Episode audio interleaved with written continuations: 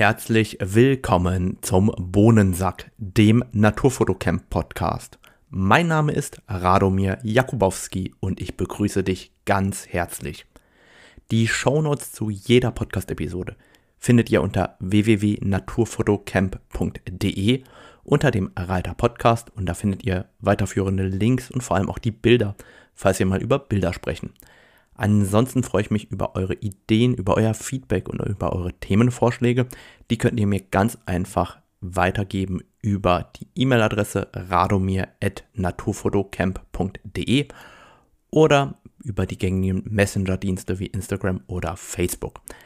Wenn euch der Podcast gefällt, freue ich mich, wenn ihr mich unterstützt und das macht ihr am allereinfachsten mit einer kleinen Podcast-Bewertung. Das ist für euch sehr, sehr wenig Aufwand, hilft mir aber besser sichtbar zu werden.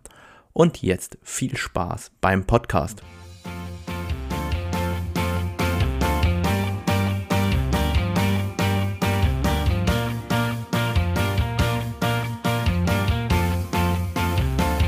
Hallo und herzlich willkommen zu dieser Podcast-Episode.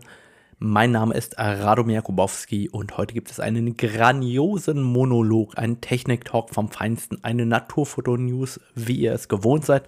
Schön, euch wieder dabei zu haben. Und ja, warum ausgerechnet heute? Nun ja, es gab einige News, auf die ich gewartet habe. Embargo war heute, 20. April 2023. Und dementsprechend habe ich mit den News auf euch gewartet, habe mir da viele Sachen aufgespart und lasst es einfach direkt einsteigen. Und ich fange an mit den spannendsten News an diesem Tag. Die Zeiss ZX1 ist offiziell discontinued, also die wird nicht mehr hergestellt.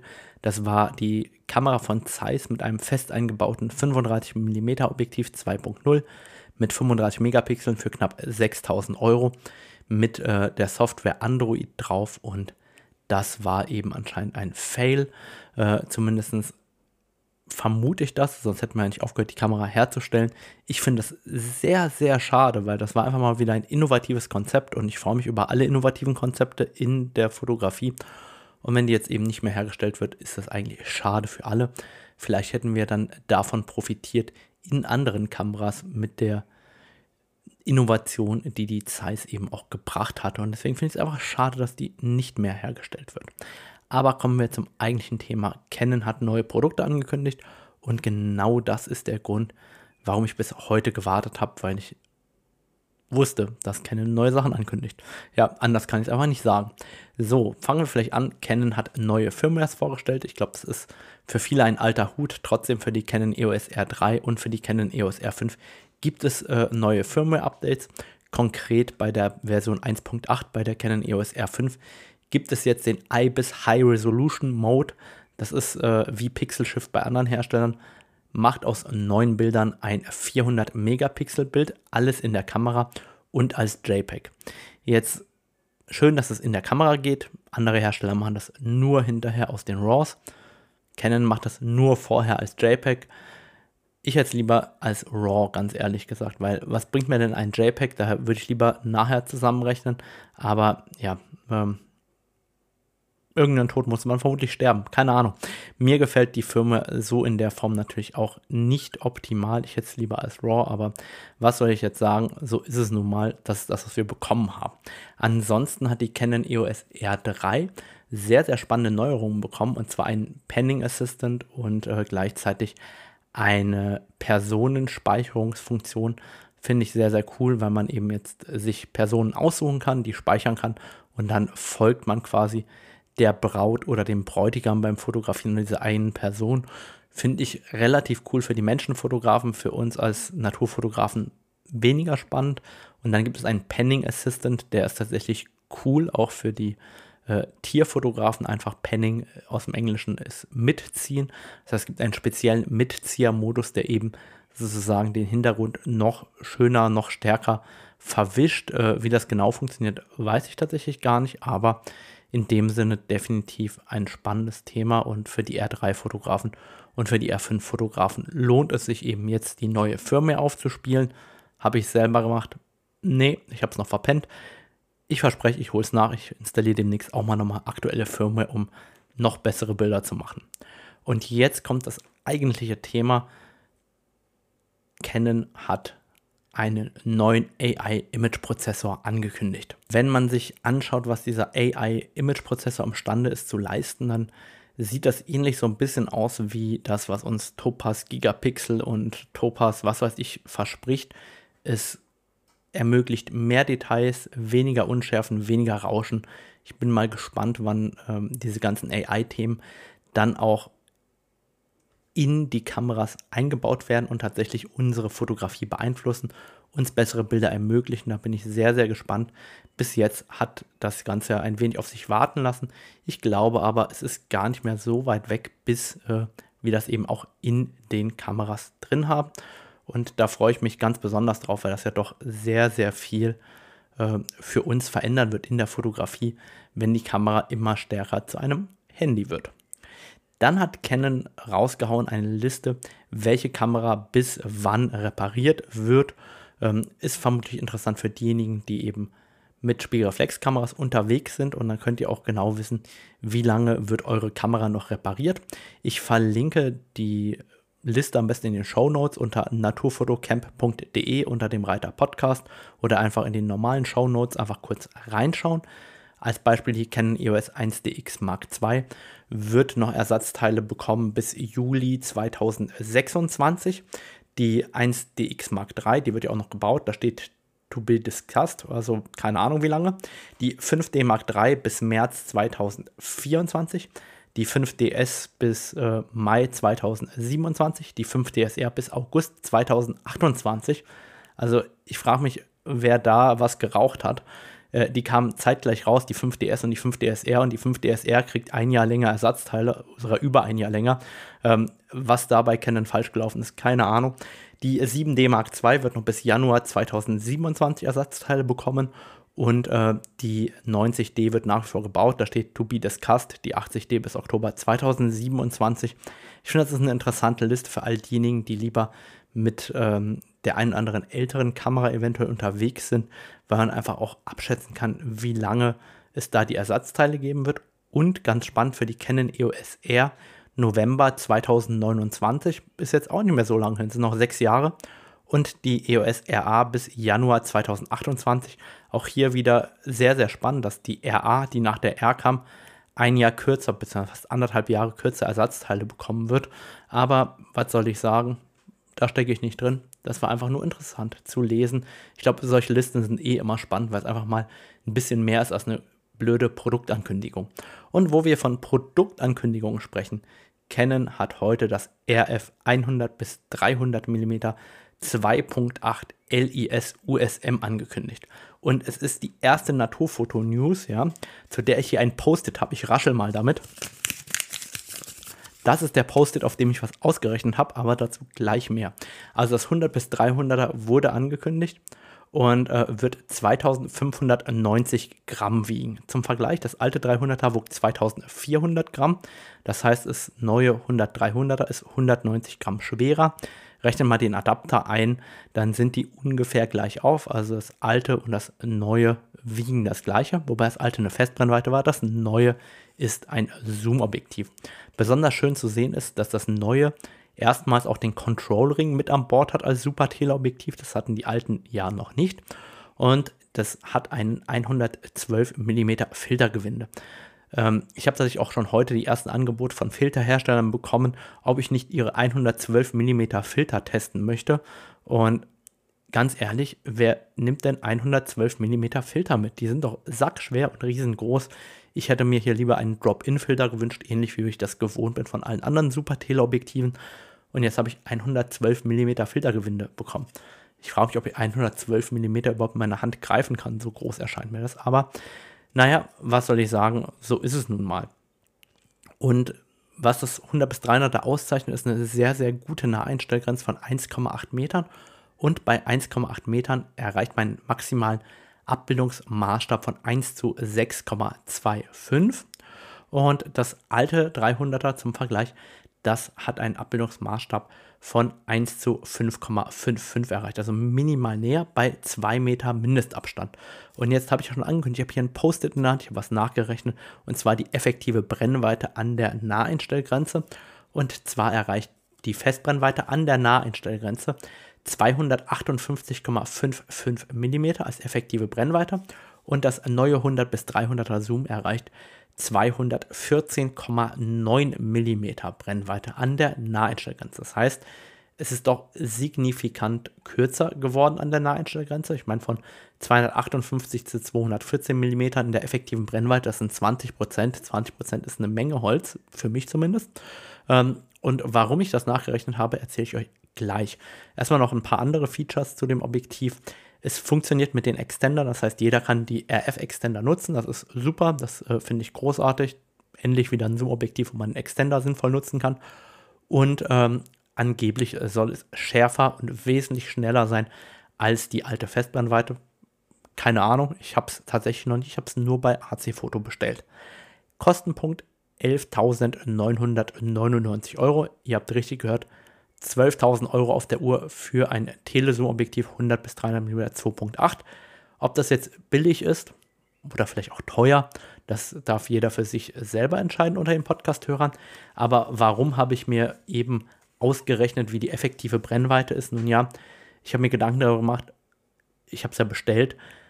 Brauche ich ein 12.000 Euro Objektiv mehr oder brauche ich es nicht? Das ist ja die Frage, die ich mir als Fotograf immer stelle, weil 12.000 Euro, dafür kann ich mir vielleicht auch ein Auto kaufen oder 12.000 Tafeln Schokolade. Und ich meine, das ist ja echt eine Alternative zum 100-300, muss man fairerweise sagen. Und wenn ich dann so darüber nachdenke, habe ich auch gedacht, was kann denn das 100-300 besser als meine Festbrennweiten? Was kann das besser als meine Zoom-Objektive? Und ich tue mir verdammt schwer. Ich bin so ein bisschen indifferent im Moment. Das heißt, ich weiß noch gar nicht, ob ich mein 100-300 abnehmen werde bei AC Foto. Hintergrund ist folgender. Ja, das 100-300 ersetzt theoretisch eine Festbrennweite und ein Zoom-Objektiv, also 70-200 und das 300-2.8 oder 70-200 und vielleicht auch 400-2.8. Im Sportbereich kann ich mir durchaus vorstellen, dass diese Linse zwei Objektive ersetzt und damit super im Rennen ist und uns ganz viele Dinge ermöglicht. Effektiv ist es aber für mich als Naturfotograf so, im Nahbereich ist die Festbrennweite besser, bessere Freistellung, schöneres Bouquet, auch eben mit den anderen Festbrennweiten, die ich da im Nahbereich benutzen kann, das ist einfach so.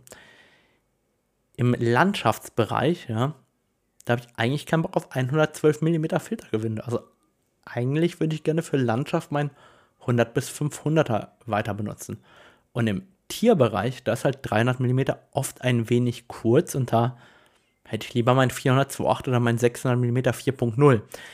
Ich weiß, ich spreche aus einer Luxusposition, die beinhaltet, dass ich diese ganzen Objektive drumherum schon habe.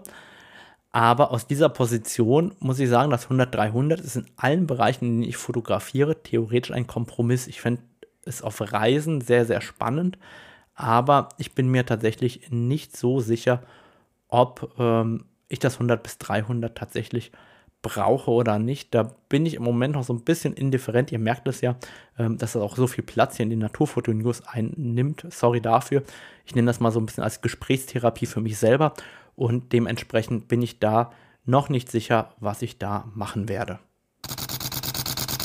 Werbung. Diese Podcast-Episode wird euch präsentiert von acfoto.com, dem Fotohändler meines Vertrauens. Wie ihr alle wisst, ist acfoto.com ein Top-Canon-Händler, bei dem ich auch mein Canon RF 100 bis 300 mm 2.8 vorbestellt habe. Aber was viele gar nicht auf dem Schirm haben, acfoto.com ist auch ein Top-Pentax-Händler und weil ich heute auch noch einiges über Pentax erzählen werde, sollte man das vielleicht im Hinterkopf wahren. Und wenn du meinen Podcast unterstützen möchtest und gleichzeitig etwas sparen willst, über meinen Affiliate-Link in den Show Notes bekommst du ein individuelles Angebot mit einem eigenen Preis und dann kannst du richtig sparen und umgekehrt habe ich auch was davon. Dementsprechend kommt vorbei über den Affiliate-Link und kauft was Schönes bei AC Foto. Und jetzt zurück zu den Naturfoto-News. Dann hat Maike zwei neue EF auf RF Adapter ähm, angekündigt, beziehungsweise einen von EF auf RF und einen von EF auf Sony E-Mount, jeweils mit einem Drop-In-Filter. Ist vermutlich für all diejenigen spannend, die nicht so viel Wert auf den Autofokus legen, die können, gerade wenn ich mir so vorstelle, so ein Drop-In-Filter für Makroobjektive oder so, wo man eh meistens manuell arbeitet, da kann man mit Sicherheit auch die Mica-Adapter nutzen. Von daher finde ich das auf jeden Fall eine spannende Kiste für alle diejenigen, die äh, eben entsprechend irgendwie langsamere Objektive adaptieren oder Objektive adaptieren wollen, die eben einfach nicht so schnell einen Autofokus erfordern. Und ich glaube, da gibt es ganz, ganz viele. Und auf der anderen Seite beim Adaptieren ist es ja nicht so, dass jeder so viel Wert auf Autofokus legt. Von daher eine günstige Alternative, wenn man Drop-In-Filter nutzen will. Kommen wir zu Leica. Leica, mein Lieblingsthema, ihr wisst es ja. Leica hat die M11 Monochrom angekündigt. Ich habe lange darauf gewartet, da ist sie. 60 Megapixel, eine native ISO-Range von 125 bis 200.000, 256 GB internen Speicher und das Ganze für 9.450 Euro ich bin nicht derjenige, der beurteilt, ob das jetzt preiswert ist oder nicht. Ich finde es immer noch geil, dass Leica diese Monochrom-Kameras baut. Ich bin großer Leica M-Fan und für jeden, der eine Leica M-Kamera mit manuellem Fokus haben will, die nur schwarz-weiß fotografieren kann und 9.500 Euro übrig hat, für den ist das die Kamera, um die mitzunehmen. Ich persönlich beschäftige mich gern mit Schwarz-Weiß-Fotografie und stelle immer wieder fest, dass nur Monochrom leider nicht meins wäre, aber vielleicht äh, ist es ja genau dein Ding und dann solltest du es unbedingt in Erwägung ziehen und dir die Leica M11 Monochrom kaufen. Dann hat Leica passend dazu auch ein neues Summilux angekündigt, ein Leica Summilux 50 mm 1.4 in Schwarz und in Silber. Summilux steht ohnehin immer für 1.4 Offenblende. Ähm, das Summilux, das neue, hat 11 anstatt 9 Blendenlamellen und hat ein Doppelkurven Getriebe. Was heißt das? Die Naheinstellgrenze konnte reduziert werden von 70 cm auf 45 cm und das reduziert sozusagen den Abbildungsmaßstab auf 1 zu 6,4 anstatt 1 zu 11,4. Dazu haben wir eine integrierte Streulichtblende. Das Teil wiegt nur 337 Gramm und kostet in Silber 4, äh, 4.750 Euro und in Schwarz 4.550 Euro. Aber bei Leica fragt man ja eh nicht nach dem Preis.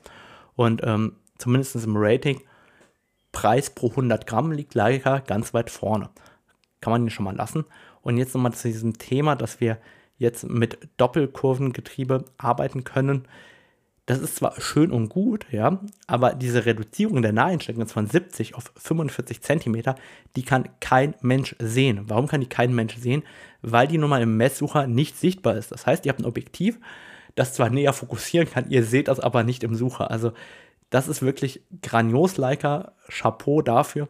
Das sieht man dann natürlich im Live-View, wenn man über den Live-View gehen würde, aber im Sucher kann man gar nicht so nah fokussieren, weil der Messsucher das nicht zulässt. Finde ich ein bisschen schade. Ähm, ja, ich wette, ich bekomme jetzt äh, geschimpft von allen Leica-Nutzern, dass ich das hier so schlecht rede, aber tatsächlich, ich finde das ein bisschen lächerlich, wenn ich durch meinen Sucher nicht sehe, was ich fotografiere. Das würde mir tierisch auf den Sack gehen, wenn ich im Endeffekt 5000 Euro für eine Kamera, äh, für, fürs Objektiv ausgebe und nochmal irgendwie 8.000 bis 10.000 Euro für die Kamera, dann äh, würde mir das wenig Spaß machen. Ansonsten ähm, hat Leica das neue Summicron 35 mm und 50 mm 2.0 APS-H angekündigt, jeweils mit 67 mm Filtergewinde und äh, 400 Gramm beim 35er, 402 Gramm beim 50er. Ganz wichtig, das sind L-Mount-Objektive, das heißt, die passen jetzt nicht an die manuelle M, sondern die passen eben an die Kameras mit der L-Mount Alliance, also sowohl Leica, Panasonic als auch Sigma dran. Und dann gibt es tatsächlich ganz, ganz große News aus dem Hause Pentax. Pentax hat sich überlegt, Mensch, wir sitzen in einer Nische, wir bauen nur Spiegelreflexkameras was machen wir jetzt? Und wir machen eine Umfrage. Und die Umfrage hat ergeben, wir bauen eine Kamera, die nur schwarz-weiß kann. Rausgekommen ist die Pentax K3 Mark III Monochrom. Erstmal so oft das Wort 3 im Namen zu verwenden, ich finde, es ist nicht optimal, aber das Ergebnis finde ich super, super cool. Eine Pentax-Kamera, die monochrom ist, also nur schwarz-weiß fotografieren kann. Dazu ein bisschen Retro, weil Spiegelreflex, das benutzt ja heute keiner mehr. Das heißt, irgendwie Retro, Retro, schwarz-weiß mit Spiegelreflex, finde ich cool. Dazu das Design finde ich erste Sahne. Also die haben so ein bisschen die Farbe rausgenommen aus dem Design. Es ist sehr, sehr schwarz-weiß-lastig. Finde ich ein super schönes Design. Irgendwie, mir gefällt die Pentax K3 Mark III Monochrom echt gut. 25,7 Megapixel mit einem Crop-Sensor.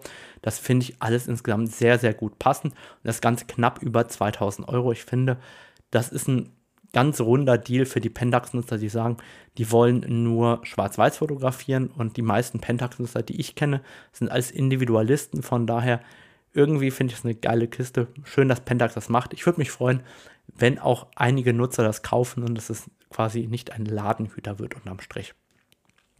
Dann hat OM Systems ein neues Objektiv angekündigt. Ja, OM Systems, ehemals Olympus, die bauen noch neue Objektive. Konkret bauen die ein 90 mm 3.5 Makro IS.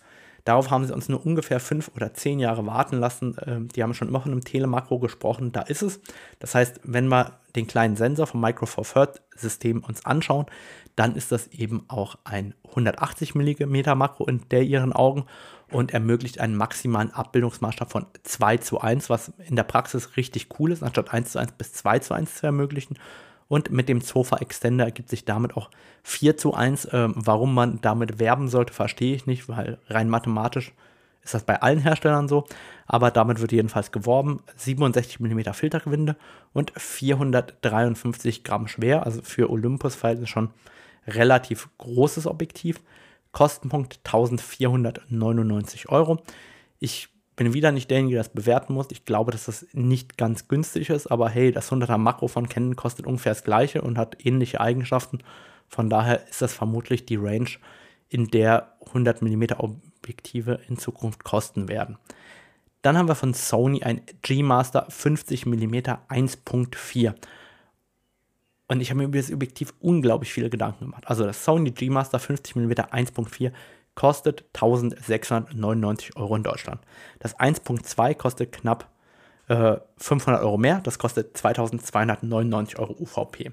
Das 50 mm 1.4 wiegt aber 300 Gramm weniger als das 1.2. Das heißt, wir haben 517 Gramm zu 780 Gramm. Das heißt, alles andere ist an diesem Objektiv aber sehr, sehr gleich. Autofokus, Performance, Qualität, optische Leistung soll insgesamt sehr, sehr ähnlich sein. Und da muss ich sagen, geil, ein 50 mm 1.4 mit 517 Gramm. Und eingangs hatte ich gedacht, boah, 1699 Euro würde ich niemals dafür ausgeben. Und im Laufe meiner letzten Reise habe ich gedacht, boah, ein 50 mm 1.4 oder ein 50 mm 1.8 in einer richtig guten Qualität unter 500 Gramm, das würde ich kaufen. Und heute muss ich sagen, ich feiere das Sony G Master 50 mm 1.4 da hat Sony ein Objektiv, das ich so geil finde. Das hätte ich auch gerne bei Canon. Ich würde es kaufen. Ich wäre dabei. Also na, nach langem Überlegen, das wäre mein Go-To-Objektiv. Und ähm, es gibt ja auch noch ein Sigma 50 mm 1.4, das zeitgleich rausgekommen ist, das wesentlich günstiger ist. Neben dem größeren Gewicht sollten wir da nicht vergessen, dass wir beim Sigma nur 15 Bilder pro Sekunde haben und eben beim Sony G Master 30 Bilder pro Sekunde mit Autofokus erreichen können und das Sigma hat eben auch keine Focus Briefing Compensation beim Filmen. Ist mir komplett Latte, weil ich nicht filme. Aber 30 Bilder pro Sekunde statt 15 Bilder pro Sekunde bei Sony.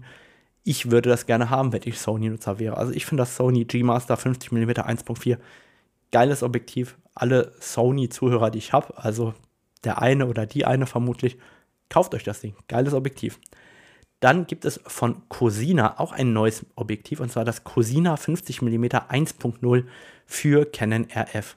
Und für die, die es nicht wissen, Cosina und Vogtländer ist so mehr oder weniger das gleiche. Das Vogtländer ist die deutsche Brand, die unter Ringfoto steckt und die von Cosina die Objektive bauen lässt. Im Endeffekt ist das das gleiche wie das Vogtländer 50 mm 1.0. Ein Objektiv, das qualitativ super hochwertig ist und einen geilen Bildlook hat wiegt 650 Gramm und hat komplett manuellen Fokus, bietet aber tatsächlich eine Kommunikation zwischen Kamera und Objektiv. Das heißt, ihr müsst nicht immer manuell einstellen, was der IBIS eurer Canon EOS R5 zum Beispiel macht, sondern das meldet das Objektiv von alleine. Finde ich wirklich schön, gefällt mir auch gut. Äh, ist so ein Objektiv, ja, also wie soll ich sagen, ist halt schon ein Liebhaberstückchen. Ich finde dieses Nocton 50 mm 1.0 einfach eine geile Linse, wird in Deutschland auch um die 1500 Euro kosten unterm Strich. Also ähm, es ist kein Schnapper, ähm, aber es macht eben Spaß. Wer gerne manuell fokussiert, da ist ein 50er, mit dem ihr richtig, richtig viel Freude haben werdet. Nikon kündigt auch neue Objektive an. konkret äh, das Nikon Z 12 bis 28 mm 3.5 bis 5.6 DXPZ. Wofür steht eigentlich PZ? PZ. Power Zoom. Ich hab's. Das ist das erste Objektiv von Nikon, das quasi ein Power Zoom Objektiv ist. Das heißt, über Strom könnt ihr damit zoomen. Das ist vor allem an Videografen gerichtet, die quasi auf dem Gimbal unterwegs sind und damit filmen und dann eben zoomen wollen, während sie filmen. Und Dafür ist es, glaube ich, sehr, sehr gut geeignet bestimmt. Ich habe keine Ahnung, um ehrlich zu sein. 67 mm Filtergewinde, 205 Gramm leicht. Also rein von den Daten lässt sich das bestimmt super auf dem Gimbal ausnivellieren. Ähm, 12 bis 28 mm ist halt eine Brennweite mal 1,5, also irgendwie 18 mm bis 44 mm, wenn ich mich gerade im Kopf nicht verrechnet habe. Das heißt im Endeffekt, es ist so ein weitwinkliges Standardzoom, vielleicht äh, als Selfie-Cam, vielleicht für andere Videoanwendungen, wird optisch vermutlich okay sein. Als DX ist es eben für die Crop-Kameras gedacht und dementsprechend ist es eben ein reines äh, Videoobjektiv aus meiner Sicht. Aber vielleicht belehrt man mich da auch eines anderen. Ich freue mich auf eure E-Mails. Äh, zu Nikon muss ich mich ja ab und zu mal korrigieren. Dann kündigt Sigma Objektive an für Nikon. Das heißt, Nikon hat das Z-Mount so ein bisschen geöffnet es wird ein 16 mm 1.4 DCDN geben, ein 30 mm 1.4 DCDN und ein 56 mm 1.4 DCDN, alle für Nikon Z, alles Crop-Linsen. Und ich finde es faszinierend, das sind Objektive, die es eben für alle anderen Mounts schon gibt. Und jetzt kommen die auch für Sony, äh, für Sony Z, für Nikon Z raus. Und wenn man sich das Ganze genauer anschaut, dann ist es wirklich eins zu eins das gleiche Objektiv mit einem größeren Bajonett hinten dran und gleichzeitig kündigt Sigma hier auch noch das 23 mm 1.4 DCDN an. Ähm, das heißt, für Nikon Z gibt es richtig viele Fremdhersteller für den kleineren Sensor. Also wer typischerweise so eine Nikon-Kamera mit einem kleineren Sensor hat, der kann sich da wirklich freuen und einige neue Objektive ausprobieren. Dann kündigt Sigma auch neue Objektive an für Sony E-Mount und für die L-Mount Alliance. Und zwar das Sigma 17 mm Blende 4 DGDN und das Sigma 50 mm 2.0 DGDN. Ähm, sind zwei Objektive aus der Contemporary-Reihe. Ähm, eigentlich zählen die dann zur I-Series. Ähm, ich komme da mittlerweile so ein bisschen durcheinander, wie äh, Sigma die ganzen Reihen benennt. Fakt ist, das ist die gut verarbeitete Serie mit Metallgehäuse, die relativ kompakt sind und eine relativ okay Lichtstärke bieten, dafür aber auch relativ leicht sind. Das heißt, das 17 mm 4.0 wiegt 225 Gramm und hat einen 55 mm Filterdurchmesser und ermöglicht einen maximalen Abbildungsmaßstab von 1 zu 3,6. Man kann also für 17 mm echt super nah ran. Kostenpunkt 619 Euro. Und das Sigma 50 mm 2.0 das wird 350 Gramm wiegen, 58 Milliliter Filterdurchmesser haben und 1 zu 6,9 als Abbildungsmaßstab ermöglichen, dabei 699 Euro kosten und ganz ehrlich, ich finde es super, finde ich coole Linsen. Äh, hätte ich vielleicht auch gerne für Canon. Also ich meine, 50 mm 2.0 so als immer dabei Objektiv für 699 Euro, wenn die Qualität richtig gut ist, also wenn die bei Offenblende wesentlich schärfer ist als das, was wir vom 50 mm 1.8 kennen, dann finde ich das echt ganz spannend, weil man einfach ein kleines, leichtes Objektiv hat, das eben von der ähm, optischen Leistung überzeugen kann. Das finde ich einfach cool, finde ich schön. Ähm, ja, da macht Sigma momentan einen richtig guten Job. Und so langsam kommt das ein oder andere Sigma-Objektiv raus, wo ich kurz drüber nachdenken würde, ob ich es nicht sogar für Canon kaufen würde. Und wenn es mir so geht, dann geht es, glaube ich, ganz vielen anderen Nutzern noch viel früher so. Von daher können wir nur hoffen, dass es da eben auch irgendwann ähm, andere Objektive geben wird für Canon RF. Ansonsten könnte Samyang das 35 bis 135 mm 2.0 bis 2,8 für Sony E-Mount. Das ist also sozusagen die Kopie der Kopie. Ähm, meiner Meinung nach klingt das alles nach einem Tamron 35 bis 135 mm 2.0 bis 2.8 für Sony E-Mount.